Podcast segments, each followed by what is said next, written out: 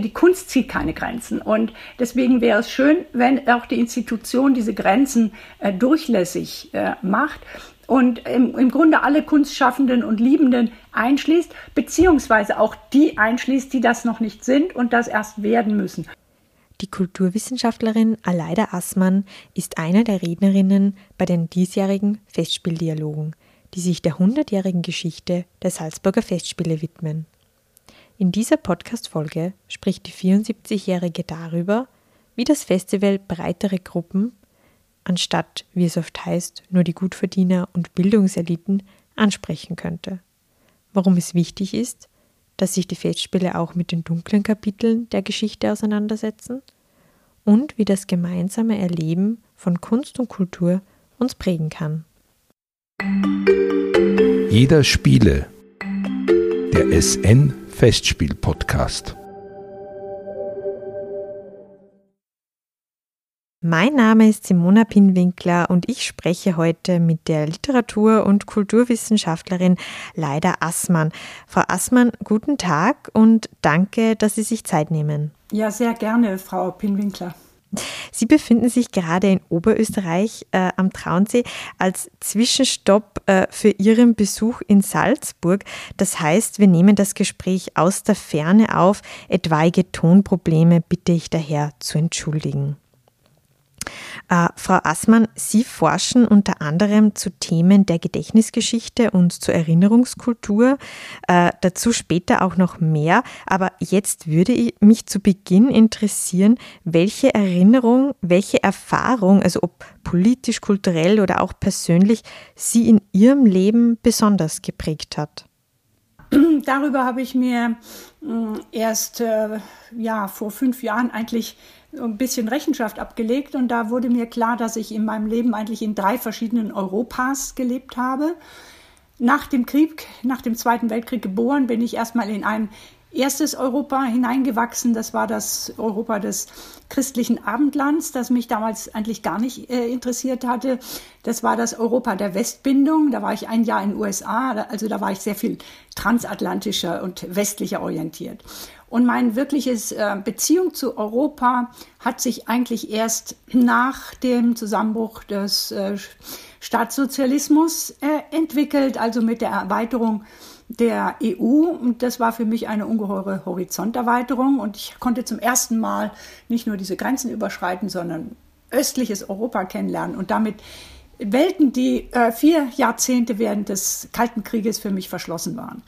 Diese Erweiterung war eine ganz wichtige Prägung und eine weitere sehr tiefe Prägung dann als dritte vielleicht äh, wäre zu nennen der Sommer der Migration und die tatsächliche Verwandlung unserer Welt in einer unglaublichen Dynamik und die ähm, Umstellungen, die damit verbunden sind, zeigen die Wehen äh, dieses, äh, dieses neuen Europa, was jetzt äh, sich da anschließt.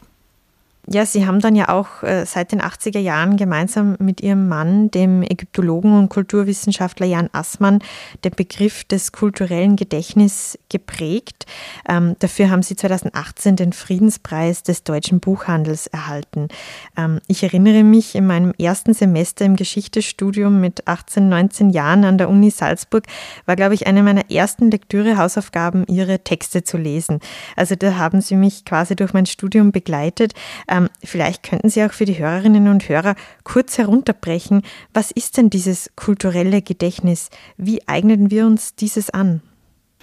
Ja, zunächst freut es mich natürlich ungemein, dass ähm, solche Ideen irgendwann auch in der Praxis ankommen und dass sie auch über eine Generation hinweg oder zwei Generationen hinweg noch äh, Relevanz behalten. Das ist ja mit äh, wissenschaftlichen Diskursen und Publikationen nicht unbedingt selbstverständlich gegeben.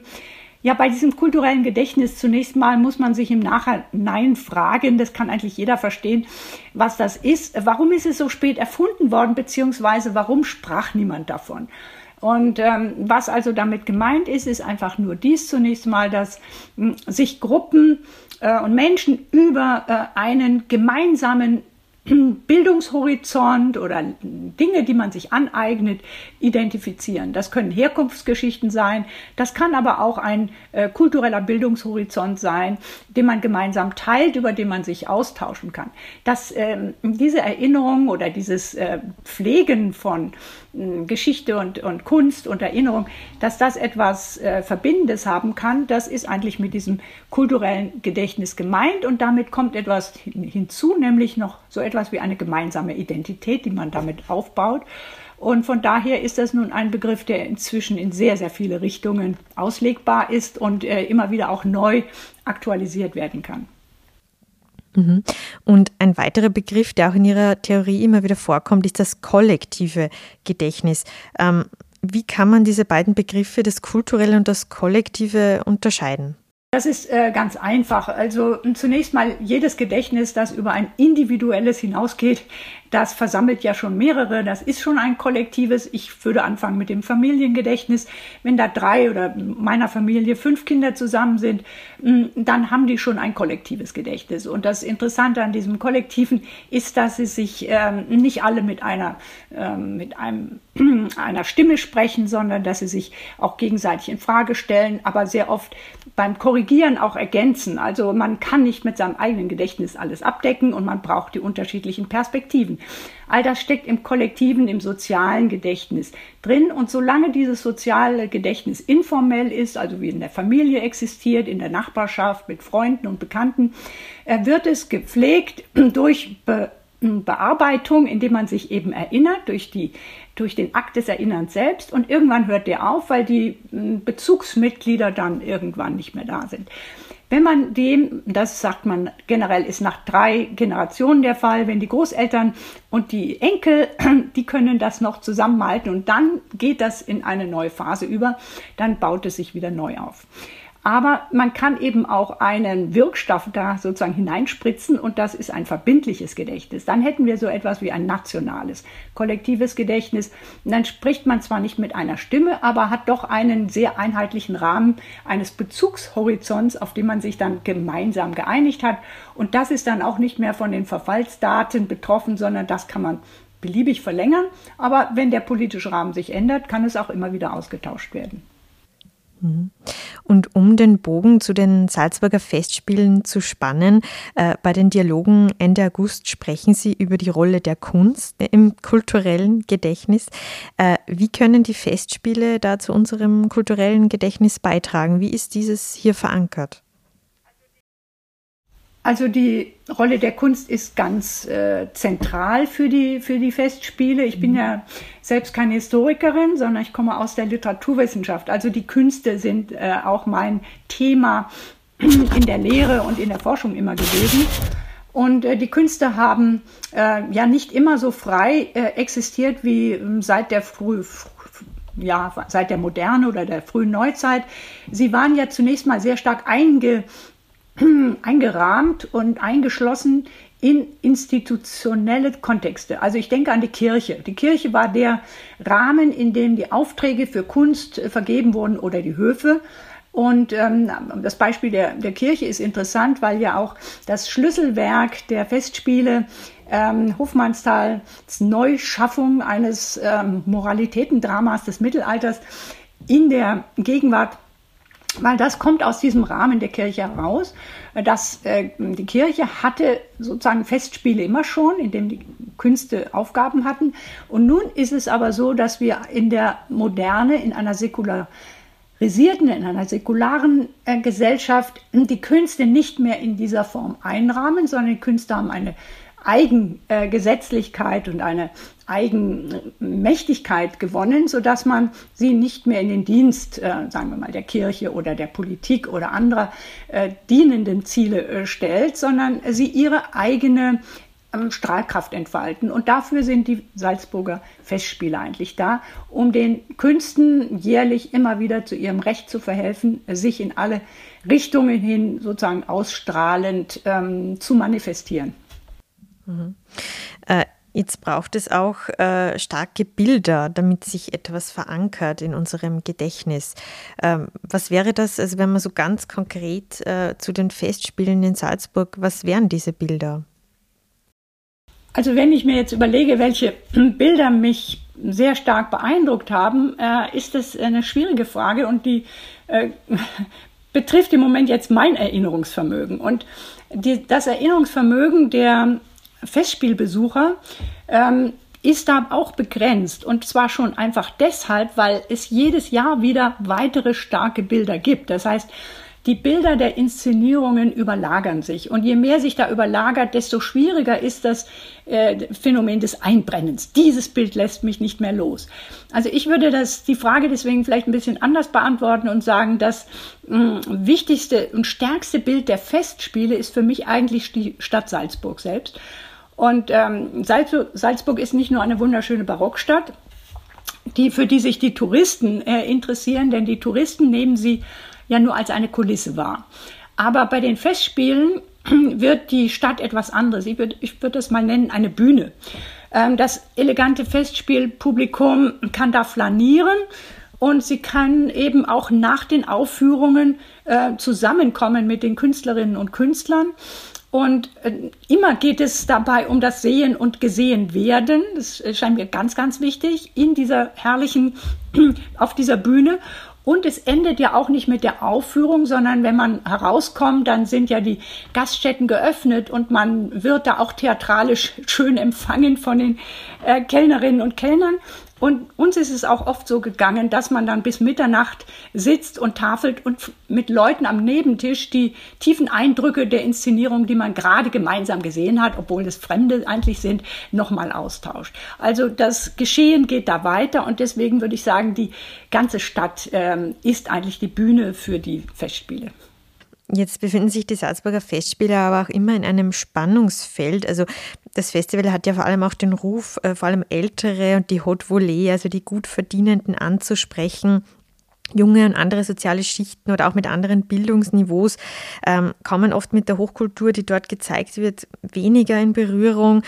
Wie können die Festspiele dennoch ein Teil dieses kulturellen Gedächtnisses sein? Oder ist es auch immer exklusiv, dass man sagt, ja, es gibt auch immer einen Ausschluss und welche, die nicht teilhaben? Ja, also das scheint mir in diesem Fall durchaus der Fall zu sein.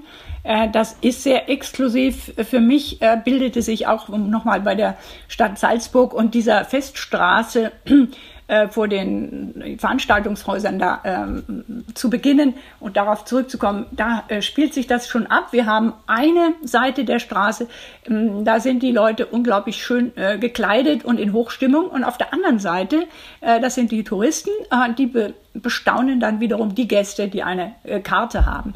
Und diese Differenz, die da von Straßenseite zu Straßenseite sich spiegelt, ist, glaube ich, wirklich markant. Und insofern kann man schon sagen, dass es sich hier um äh, eine ausgesprochen, sagen wir mal, mm, äh, ganz, ganz äh, höchst entwickelte Hochkultur handelt, die natürlich die Eliten der Gesellschaft äh, anspricht und äh, natürlich damit auch ein sehr finanzkräftiges Bürgertum. Und deswegen würde ich sagen, die Frage, die Sie stellen, ist so, so wichtig. Äh, man könnte sich ja überlegen, wie diese großartigen Aufführungen und die Künstler denken ja nicht an dieses exklusive Segment der Gesellschaft, sondern denken zunächst einmal daran, alle Menschen erreichen zu wollen. Also wie kann man diese Menschen, die ausgeschlossen sind, die auch noch nicht mal gegenüberstehen, äh, stärker einzubeziehen? Das heißt, wie kann man die in einer Gesellschaft, die sich ja im Moment auch noch sehr stark in diese Richtung entwickelt, nämlich in einer ungleichen und diversen Gesellschaft äh, stärker ansprechen? Das wäre für mich tatsächlich ein, ein sehr, sehr wichtiges und spannendes Zukunftsprojekt. Mhm. Hätten Sie hierfür auch einen Lösungsansatz? Ja, also ich äh, würde schon mal sagen, dass äh, die Frage, wer sind wir, das ist eine so zentrale Frage, die zunächst mal die Identität dieser Festspiele betrifft. Die Festspiele sind äh, aber nicht auf eine bestimmte Identität festzulegen und eben auch nicht auf die des Bürgertums. Man könnte sagen, sie haben eine lokale Verankerung in Salzburg, aber dann auch eine nationale in Österreich. Ähm, und dann sind sie europäisch sowieso und global. Aber das Entscheidende ist, dass diese Identität nie eine Grenze zieht. Und die sollte, die Kunst zieht keine Grenzen. Und deswegen wäre es schön, wenn auch die Institution diese Grenzen äh, durchlässig äh, macht und im, im Grunde alle Kunstschaffenden und Liebenden einschließt, beziehungsweise auch die einschließt, die das noch nicht sind und das erst werden müssen. Und ich glaube, da gibt es auch so etwas wie eine kulturelle Bildung, die früher in den Schulen ähm, und zwar auch in den diversen jetzt äh, Klassen, die sich ja ganz neu zusammensetzen mit ganz anderen Herkunftsgeschichten und Kulturen, ähm, dass man da eine kulturelle Bildung ansetzt, äh, die man wirklich in der Weise einsetzt, dass äh, man Zugänge öffnet und äh, Erfahrungen äh, möglich macht. Und da würde ich denken, hätte, ähm, hätten auch die Salzburger Festspiele eine wirklich äh, spannende Perspektive. Aber das Interessante ist, dass man einen Treffpunkt hat und dass man einen Überkreuzungspunkt hat. Und damit mehr Menschen äh, mit einem unterschiedlichen Hintergrund und anderen Voraussetzungen auch diesen äh, Zielpunkt erreichen können oder diesen Überkreuzungspunkt, den man dann auch als etwas Gemeinsames im Diversen sozusagen feiern kann, das wäre noch eine Chance, die man vielleicht noch stärker nutzen kann. Mhm. Und Sie haben einmal gesagt, äh, wenn wir gerade vom Gemeinsamen sprechen, äh, das Lesen ist etwas Einsames, äh, der Kult, die Aufführung dagegen etwas Gemeinschaftsstiftendes. Also ist das Gemeinsame notwendig, um also zur Ausbildung dieser, dieser Werte auch? Ja, ich glaube, das ist im doppelten Sinne notwendig. Ähm, die Künste, die in Salzburg äh, im Mittelpunkt stehen, das ist ja keine äh, Buchmesse und so weiter, sondern das sind die aufführenden Künste. Und der Kunst fehlt ganz Entscheidendes, äh, wenn man es auf ähm, die Konserve beschränkt. Ob, das, ob die Konserve nun das Buch ist mit seinen Druckseiten oder eine Aufnahme, die eben mm, schon äh, vorher gefertigt und abgeschlossen ist. Das Entscheidende an dem Erlebnis der Kunst ist die Interaktion, dass einem etwas begegnet und äh, dass man Teil des Ganzen werden kann. Das ist ja das unglaublich Aufregende. ähm, also ich denke daran, dass äh, Martin Walser mal gesagt hat, über das Lesen. Lesen ist nicht wie Musik hören, sondern wie Musik machen. Und damit meint er, auch beim Lesen muss man schon sehr viel aktivieren und muss eigentlich selber viel dazu bringen, damit es zu einem wirklichen Kunsterlebnis wird. Aber bei der wirklichen äh, Aufführung ist es so, dass tatsächlich die, die Vorführenden und die, die Künstler und die äh, Besuchenden in ein ganz intimes Verhältnis treten. Und das hat der Thomas Hampson mal so schön ausgedrückt, als er einer Sängerin, die er unterrichtete, sagte, sie müssen davon ausgehen, der Energiestrom geht vom Publikum aus. Ja. Es ist also nicht so, dass die Publik äh, die, das Publikum etwas bezieht, wofür sie bezahlt haben, sondern nein, die müssen etwas aktivieren, äh, was dann ein Gesamtereignis wird für alle, die beteiligt sind. Und diese lokale und sinnliche und präsente äh, Gesamtbeteiligung am, am, am, Kunstwerk, dass das etwas ist, was gemeinsam entsteht, das ist mh, das Besondere, was in Salzburg gefeiert wird. Mhm äh, war es auch deshalb so wichtig, gerade auch in Krisenzeiten, also jetzt äh, während der Corona-Pandemie, dass die Festspiele auch im vergangenen Jahr stattgefunden haben, obwohl viele andere Festivals äh, abgesagt wurden, gerade dass dieses Gemeinsame stattfindet, trotz allem? Ja, also das war unglaublich wichtig und wir haben überall auf der Welt gesehen, was wir tatsächlich an der Kunst haben. Wir hatten das nicht so deutlich gewusst bevor uns äh, Corona eingesperrt hat. Und äh, davor gab es noch so die Meinung, dass sich es bei der Kunst um Unterhaltung oder ein Luxusgut handeln könnte. Aber tatsächlich ist es, ist es eher so etwas wie eine Notration. Und, und die allergrößte Not hatten dann die Künstler selbst, die ähm, nicht mehr äh, aufführen konnten. Und man stelle sich auch äh, vor, wie schwierig das ist, sich für einen schwierigen Part äh, sozusagen fit zu machen. Und dann dieser Termin wird verschoben und es kommt nicht zu diesem Ereignis, auf das man äh, sich hin, äh, hingelebt hat und hingeübt und hingearbeitet ähm, hat. Also diese zeitliche Komponente, die in der Kunst drin ist, das ist nichts, was man ein, einfach vorhalten kann, sondern dass man immer wieder auf die höchste Schliff äh, der Performance bringen muss. Dieser zeitliche Faktor, der hat die, die Künstler, die darstellenden Künstler am, am schwersten betroffen. Und äh, umso wichtiger ist es, dass wir dieses mitnehmen, auch in die nächste Zeit und, und das auch würdigen und äh, den, diesen Künstlern ihren Raum verschaffen und ihre Möglichkeiten schaffen, äh, das auch unter eingeschränkten Bedingungen ähm, weiter dann so zu praktizieren. Ähm, und gerade auch bei der Herausbildung eben dieses, dieses kulturellen, dieser kulturellen Identität, dieses Gedächtnisses, welche Rolle spielen denn Gefühle dabei? Das Gefühl ist ja das Entscheidende. Äh, genau um das geht es. Es geht darum, äh, dass Menschen affiziert werden. Das, das ist ein, also die Bühne ist der Raum, wo sich die Affekte entladen, wo sie beschrieben werden, wie sie aufgebaut werden und sich entladen. Ob das jetzt gute oder schlechte Affekte sind, auf alle Fälle müssen die Leidenschaften da im Mittelpunkt stehen.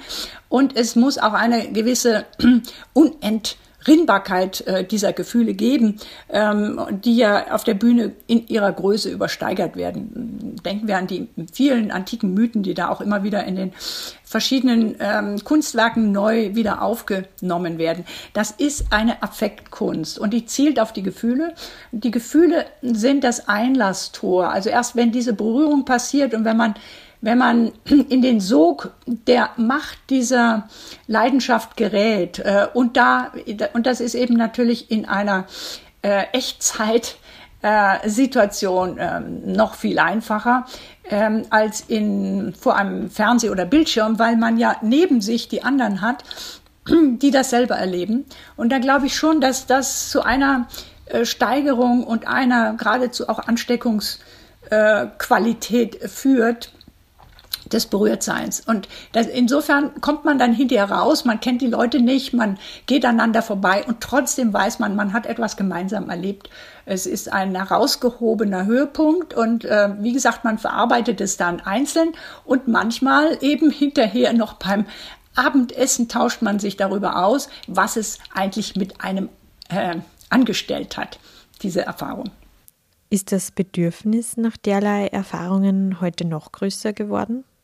Also es gibt ja äh, in der schnelllebigen Welt sehr viel äh, Bedarf an ähm, gemeinsamen Präsenzerlebnissen, wenn ich es mal so nennen darf, die einen herausholen äh, und in eine andere Zeitqualität sagen hinein äh, befördern, in der man abgehoben ist oder ausgetreten ist aus dem normalen ähm, Zeitfluss, in dem man drinsteckt. Und da kann man natürlich auch ein Fußballspiel oder jede wirklich äh, sportliche Ereignisse, Massenereignisse, Stadionereignisse äh, sich vorstellen, wo das ja auch passiert.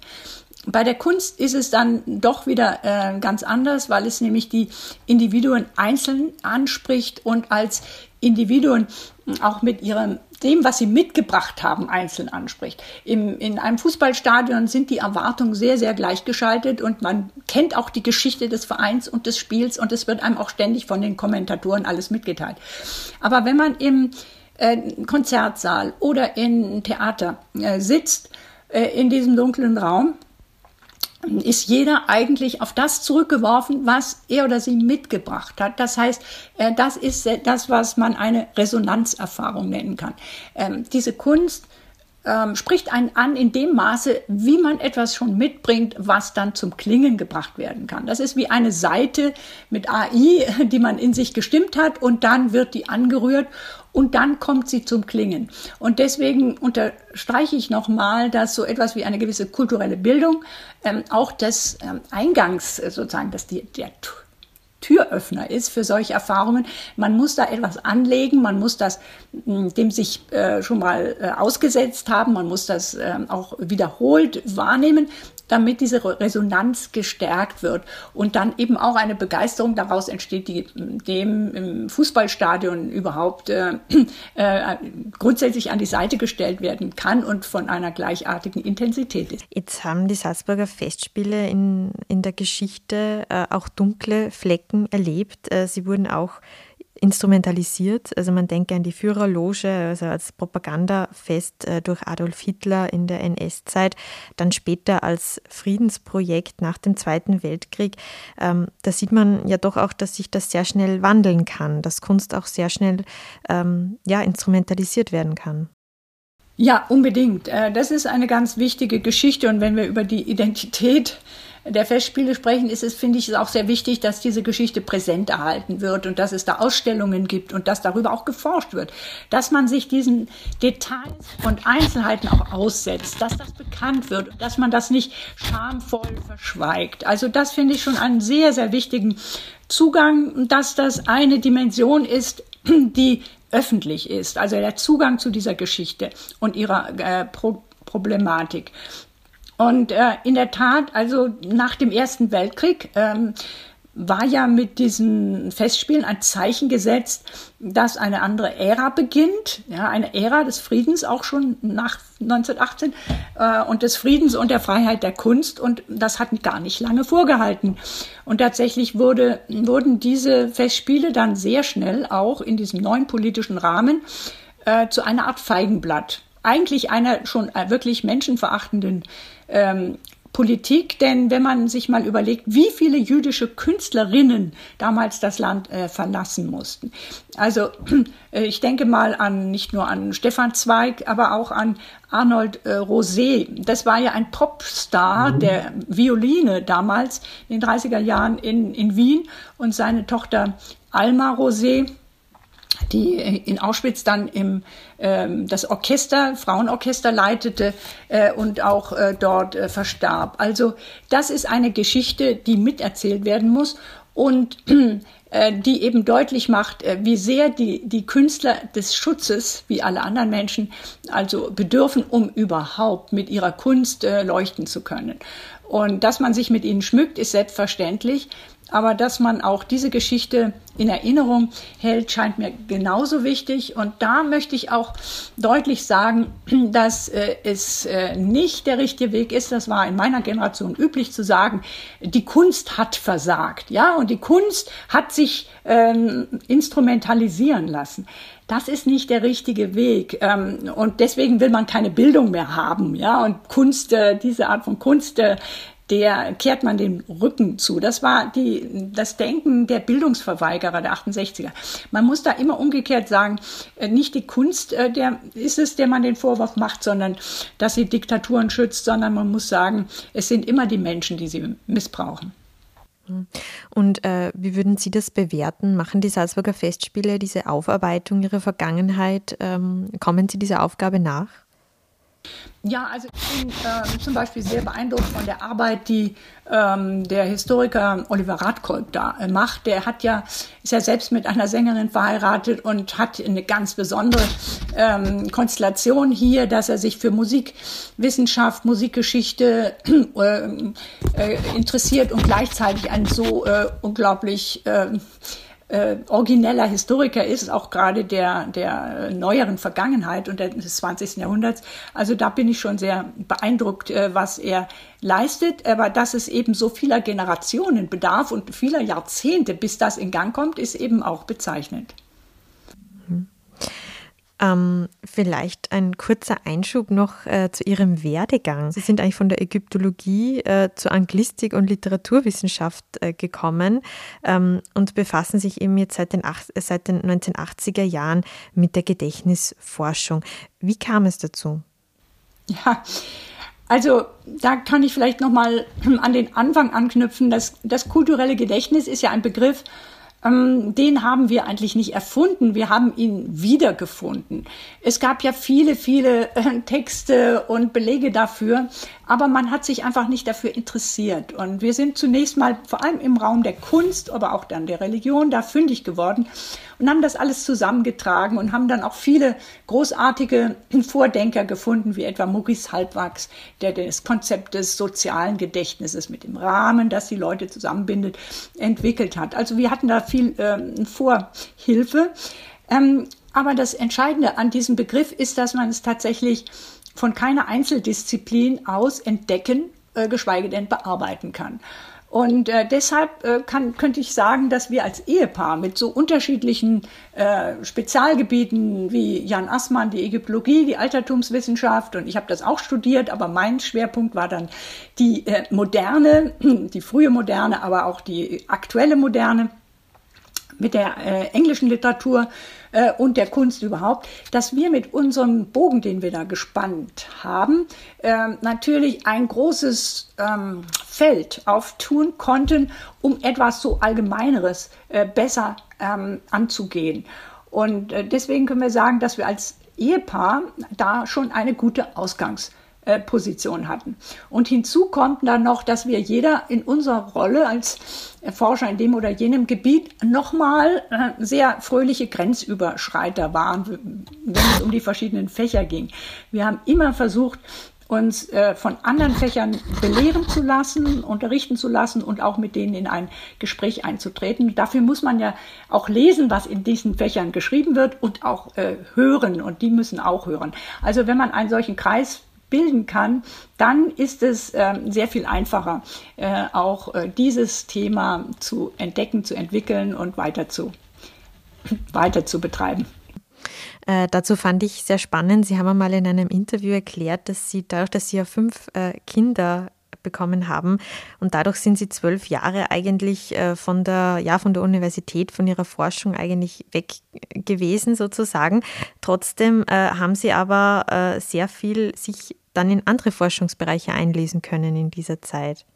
Ja, ganz genau, da haben Sie einen wichtigen Punkt getroffen. Es ist ja so, man kann ja jede Einschränkung, äh, wenn man einen guten Willen hat, auch als eine Ermöglichungschance äh, wahrnehmen.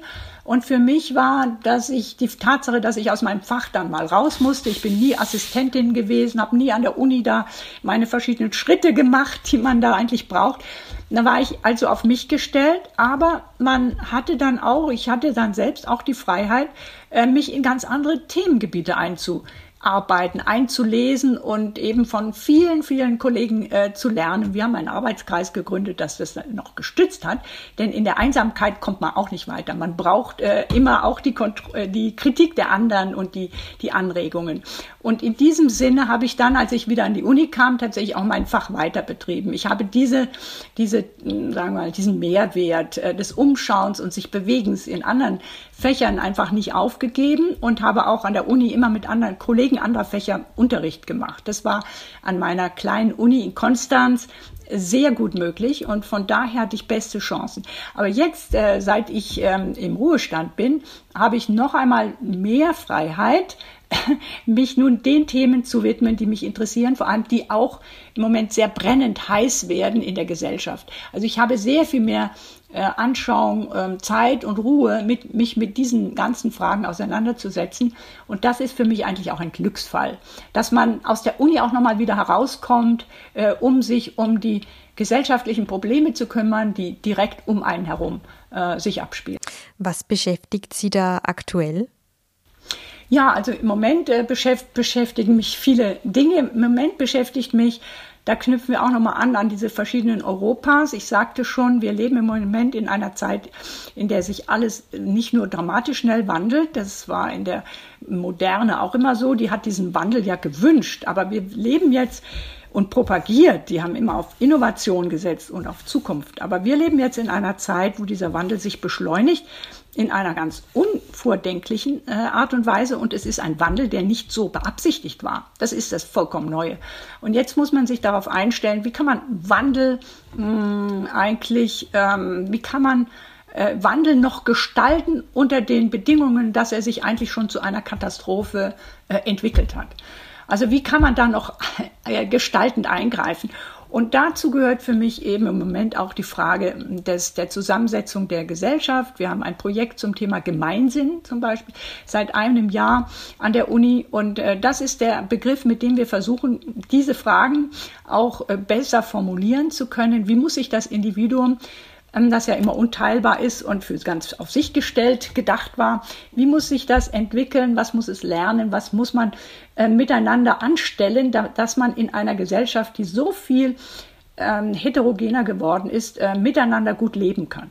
Also man kann vielleicht sagen, die Weltgesellschaft, von der die Soziologen ja immer schon sprachen in den 80er Jahren, die hat inzwischen einen Migrationshintergrund bekommen. Und diese Diversität, äh, an die haben diese Soziologen damals nie gedacht.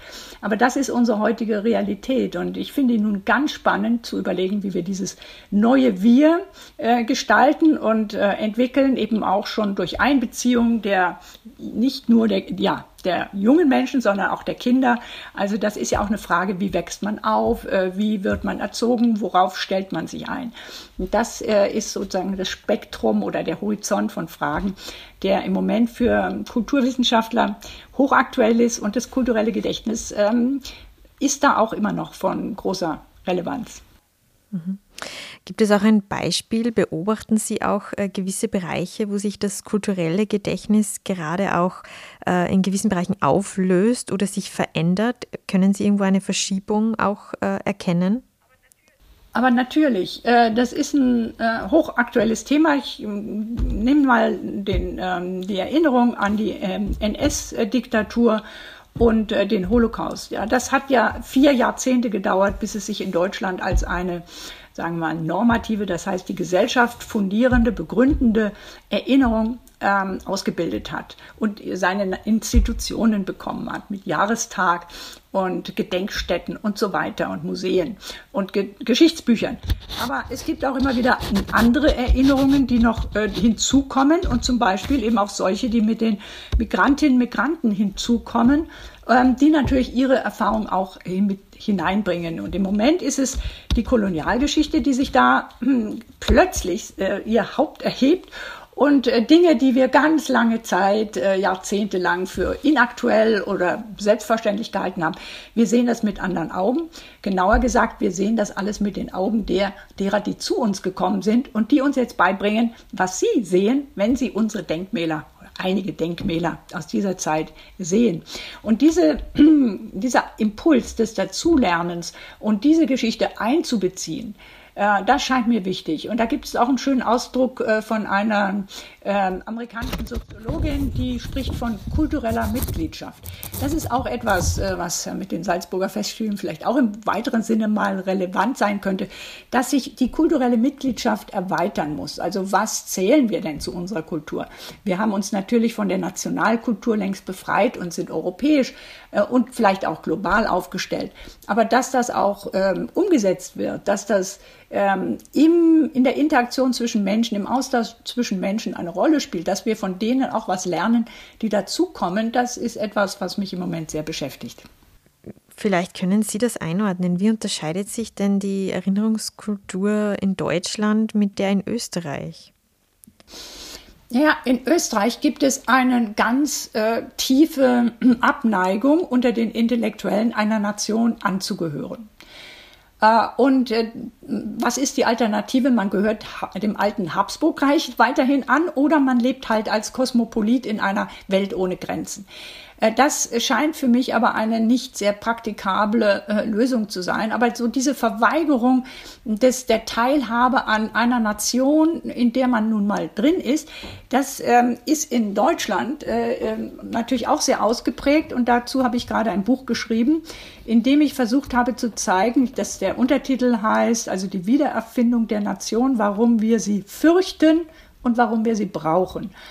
Und für mich ist im Moment sehr wichtig, sich wieder über den Nationenbegriff auszutauschen, den nicht mehr zu tabuisieren als rechtslastig äh, und damit äh, eigentlich Vorschub zu leisten der Tatsache, dass es die rechtsgerichteten Politiker sind, die sich genau dieses Begriffs wieder, diesen Begriff wieder für sich beanspruchen und ihn mit ihren Inhalten füllen. Also dagegen muss, muss etwas unternommen werden. Es muss ein anderes Angebot gemacht werden. Es muss dieser Nationalstaat als ein demokratischer und diverser, der muss imaginiert werden. Da muss man eine Vorstellung davon haben, damit man sich auch für ihn einsetzen kann. Also das sind so Entwicklungen, die mir im Moment sehr wichtig erscheinen, weil sehr vieles von dem, was wir mal für selbstverständlich hielten und wo wir uns zurücklehnen konnten und was irgendwie äh, autopilotmäßig immer in der richtigen Richtung ging, ähm, das ist alles nicht mehr so sicher gegeben. Und gerade auch von den jüngeren Generationen hört man auch immer wieder, es braucht neue Formen der Gedenkkultur. Äh, stimmen Sie dem zu? Und wenn ja, wie, wie könnten diese aussehen? Ja, also dass sich die Gedenkkultur ständig äh, erneuert, ist ausgesprochen wichtig. Wovon ich allerdings nicht viel halte, ist äh, des, der Vorwurf, sie sei ritualisiert. Das äh, ist ein sozusagen ein, ein ähm, polemischer Begriff ritualisiert. Es gibt Dinge, die muss man auch ritualisieren. Ritualisiert heißt, es sind ja die Festspiele von vorne bis hinten. Die finden ja immer wieder statt. Das ist ein zyklischer Prozess. Es ist eben auch eine Form des in der Zeitseins, dass man sich auf Dinge wieder zurückbezieht, die es schon mal gab. Und ob man das nun äh, sporadisch tut oder ob man das in einem festen zeitlichen Rhythmus tut, äh, das ist ja beides möglich. Und äh, wenn man am 27. Januar eine Gedenkveranstaltung hat, äh, eine Erinnerung an die an die, ähm, äh, an die ermordeten Juden Europas, dann ist das äh, äh, etwas, was an sich ja äh, als Ritual erst einmal eine, eine Grundlage bildet dafür, dass man äh, sich dieser Erinnerung wieder zuwendet. Denn alles, was man einmal abgehakt hat und sich nicht wieder aktualisieren lässt, äh, ist eigentlich vergessen. Nur dieser Akt der Wiederaufnahme, der kann natürlich auch immer wieder neue Formen annehmen und die werden jetzt auch im, in der Zukunft stärker werden, weil natürlich nicht nur die sozusagen die, die toten Juden in der deutschen äh, Erinnerungskultur eine Rolle spielen, sondern auch die, die äh, in, in Deutschland wieder leben, die 200.000, die ähm, aktiv äh, jetzt äh, auch die Kultur in diesem Land mitgestalten, die ihre eigene Stimme haben und ihre eigenen Traditionen pflegen. Und damit sich auch nicht immer unter eine äh, einzelne, äh, einzige Formel äh, subsumieren lassen wollen, sondern viel vielgestaltiger und vielsprachiger an dieser Erinnerungskultur dann auch teilhaben. Also Rituale festigen das Erinnern, kann man das auf jeden Fall so zusammenfassen. Ähm, wie wird sich denn Corona in unserem kulturellen Gedächtnis einschreiben? Oder ist es zu früh, weil wir es noch nicht äh, ja, überwunden haben? Ja, diese Frage ähm, ist insofern wirklich zu früh, weil heute noch niemand sagen kann, ob es eine Welt nach Corona geben wird. Ähm, wir haben da eine äh, ganz, ganz neue Erfahrung gemacht, dass nämlich vor dem Hintergrund dessen, wie wir unser Selbstverständnis sozusagen äh, eingestellt hatten, äh, nämlich als Problemlösungsgesellschaft und wir haben Experten und die schaffen das alles und ähm, die meistern die Lage und äh, die überwinden die Krisen. All das ist jetzt wieder in ein anderes Licht gerückt. Wir müssen damit leben, mit Unvollkommenheiten äh, der Forschung. Die Forschung ist zwar großartig und dass wir so, so viele geimpft haben, ist, es ist wie ein Wunder. Man kann keine Absprüche machen an der, sagen wir mal, Findigkeit äh, der menschlichen Intelligenz und der Wissenschaft. Aber auf der anderen Seite muss man sicher Abstriche machen an einem Sicherheitsgefühl und auf ein, ein Beständigkeitsgefühl des Lebens, dass das immer alles so weitergeht. Das mit Sicherheit nicht. Wir müssen immer wieder in neuen äh, Krisensituationen uns, uns bewegen und aufpassen, dass diese Krisen nicht zu Katastrophen werden. Denn äh, die Krise äh, ist immer noch steuerbar. In der Krise kann man noch viel gestalten, hat man auch noch verschiedene Optionen, aber irgendwann äh, sind die auch nicht, äh, nicht mehr da. Das heißt, die nehmen auch an Ernsthaftigkeit zu. Das beginnt ja mit der Erhaltung des Planeten überhaupt. Und ähm, diese Grundsituation, äh, dass sich die Dinge nicht einfach wieder zurück ins Lot äh, bringen lassen, sondern dass wir auf einem ganz anderen Niveau äh, inzwischen stehen und wir eigentlich an ganz andere Konzepte äh, mit uns äh, nicht mehr mit Problem und Lösung arbeiten, sondern mit anderen Konzepten. Da finde ich einen Begriff sehr wichtig äh, und durchschlagend. Das ist der Begriff der Reparatur oder des Reparierens. Also, dass wir andere Ansatzpunkte gewinnen, auch mental, wie wir uns mit diesem mangelnden Gleichgewichtszustand äh, auseinandersetzen, wie wir immer wieder in einen solchen kommen können durch Akte des Reparierens. Das ist eine andere Perspektive. Das kommt ähm, sehr stark von afrikanischen Denkern ähm, die ich gelesen habe, die da darüber äh, sprechen. Das sind Ansätze und Anregungen, die wir, glaube ich, im Moment sehr dringend brauchen. Um noch einmal auf die Salzburger Festspiele zum Abschluss zurückzukommen, äh, knüpfe ich an meine Eingangsfrage an und frage Sie jetzt, äh, was verbinden Sie denn persönlich äh, mit den Salzburger Festspielen? Was ist Ihre Verbindung zu diesem Festival? Also die Salzburger Festspiele sind für uns sehr wichtig geworden in dem Maße, wie wir hier uns auch in die Nähe begeben haben. Wir haben einen Ferienort in Oberösterreich am Traunsee seit Jahren, den wir immer wieder äh, wirklich ganz rituell aufsuchen und uns hier äh, wohlfühlen und auch die Umgebung jetzt inzwischen sehr, sehr gut, auch über Generationen hinweg schon kennen. Da gibt es äh, wirklich ein vertrautes Heimatgefühl, was sich bei uns da einspielt, einstellt. Und da spielt äh, Salzburg die Nähe äh, schon eine große Rolle. Das ist die große Kulturstadt der Nähe über Gmunden hinaus. Und es ist eben unglaublich schön, ab und zu mal die Garderobe zu wechseln und dann von der Wanderhose auf das Abendkleid umzuschalten. Das ist dann sehr herausgehoben und das ist äh, wie eine Verkleidung. Äh, und von daher ist das schon äh, ein, ein besonderer Genuss als ähm, Unternehmung. Aber hinzufügen möchte ich auch noch, dass ähm, unser Verhältnis zu den Festspielen auch stark von Michael Fischers Festspieldialogen geprägt ist. Das ist ähm, die Idee von ihm gewesen, dass es, ähm, dass das Wort eine größere Rolle spielen könnte, überhaupt die Reflexion und das Gespräch. Und äh, tatsächlich fanden diese Gespräche in diesem äh, Schüttel, nee, Schüttekasten heißt es am Karajanplatz ja statt. Und äh, ganz in der Nähe gibt es diesen Tunnel und da fährt man rein und drüber steht äh, Saxa Lukvuntur, die Steine sprechen. Äh, das, dieser Spruch hat mich immer fasziniert. Und ähm, dieser Ort, der Schüttekasten mit den Festspieldialogen von Michael Fischer, äh, das war für mich immer so der, der Beweis, die Steine allein können nicht sprechen. Nein, man muss sie zum Sprechen bringen. Und äh, er war derjenige, der eben ein Gespräch in Gang gebracht hat äh, und die das Wort und der, der dem Wort und der Reflexion einen Platz geschaffen hat äh, neben den performativen Künsten wie Musik, Gesang oder Schauspiel. Also die deliberativen Künste kann man sagen, also das Wort und das Gespräch und das Miteinander nachdenken. Das war ein Raum, äh, den er dazu erschaffen hat. Ja, liebe Frau Assmann, das klingt jedenfalls so, als hätten Sie sich schon schön eingelebt äh, hier in Österreich. Ich wünsche Ihnen noch einen schönen Aufenthalt äh, und einen schönen Sommer und vielen Dank, äh, dass Sie für das Gespräch bereit waren. Ja, ganz vielen Dank für Ihre Fragen, Frau Pinwinkler. Und bei den Hörerinnen und Hörern bedanke ich mich für das Interesse Weitere Folgen des SN Festspiel Podcasts hören Sie auf SNAT sowie Spotify, Apple Podcasts und überall, wo es Podcasts gibt. Das war ein Podcast der Salzburger Nachrichten. Redaktion Simona Pinwinkler und Bernhard Flier. Wenn Sie mehr wissen wollen, besuchen Sie uns im Internet auf www.salzburger.de SNAT.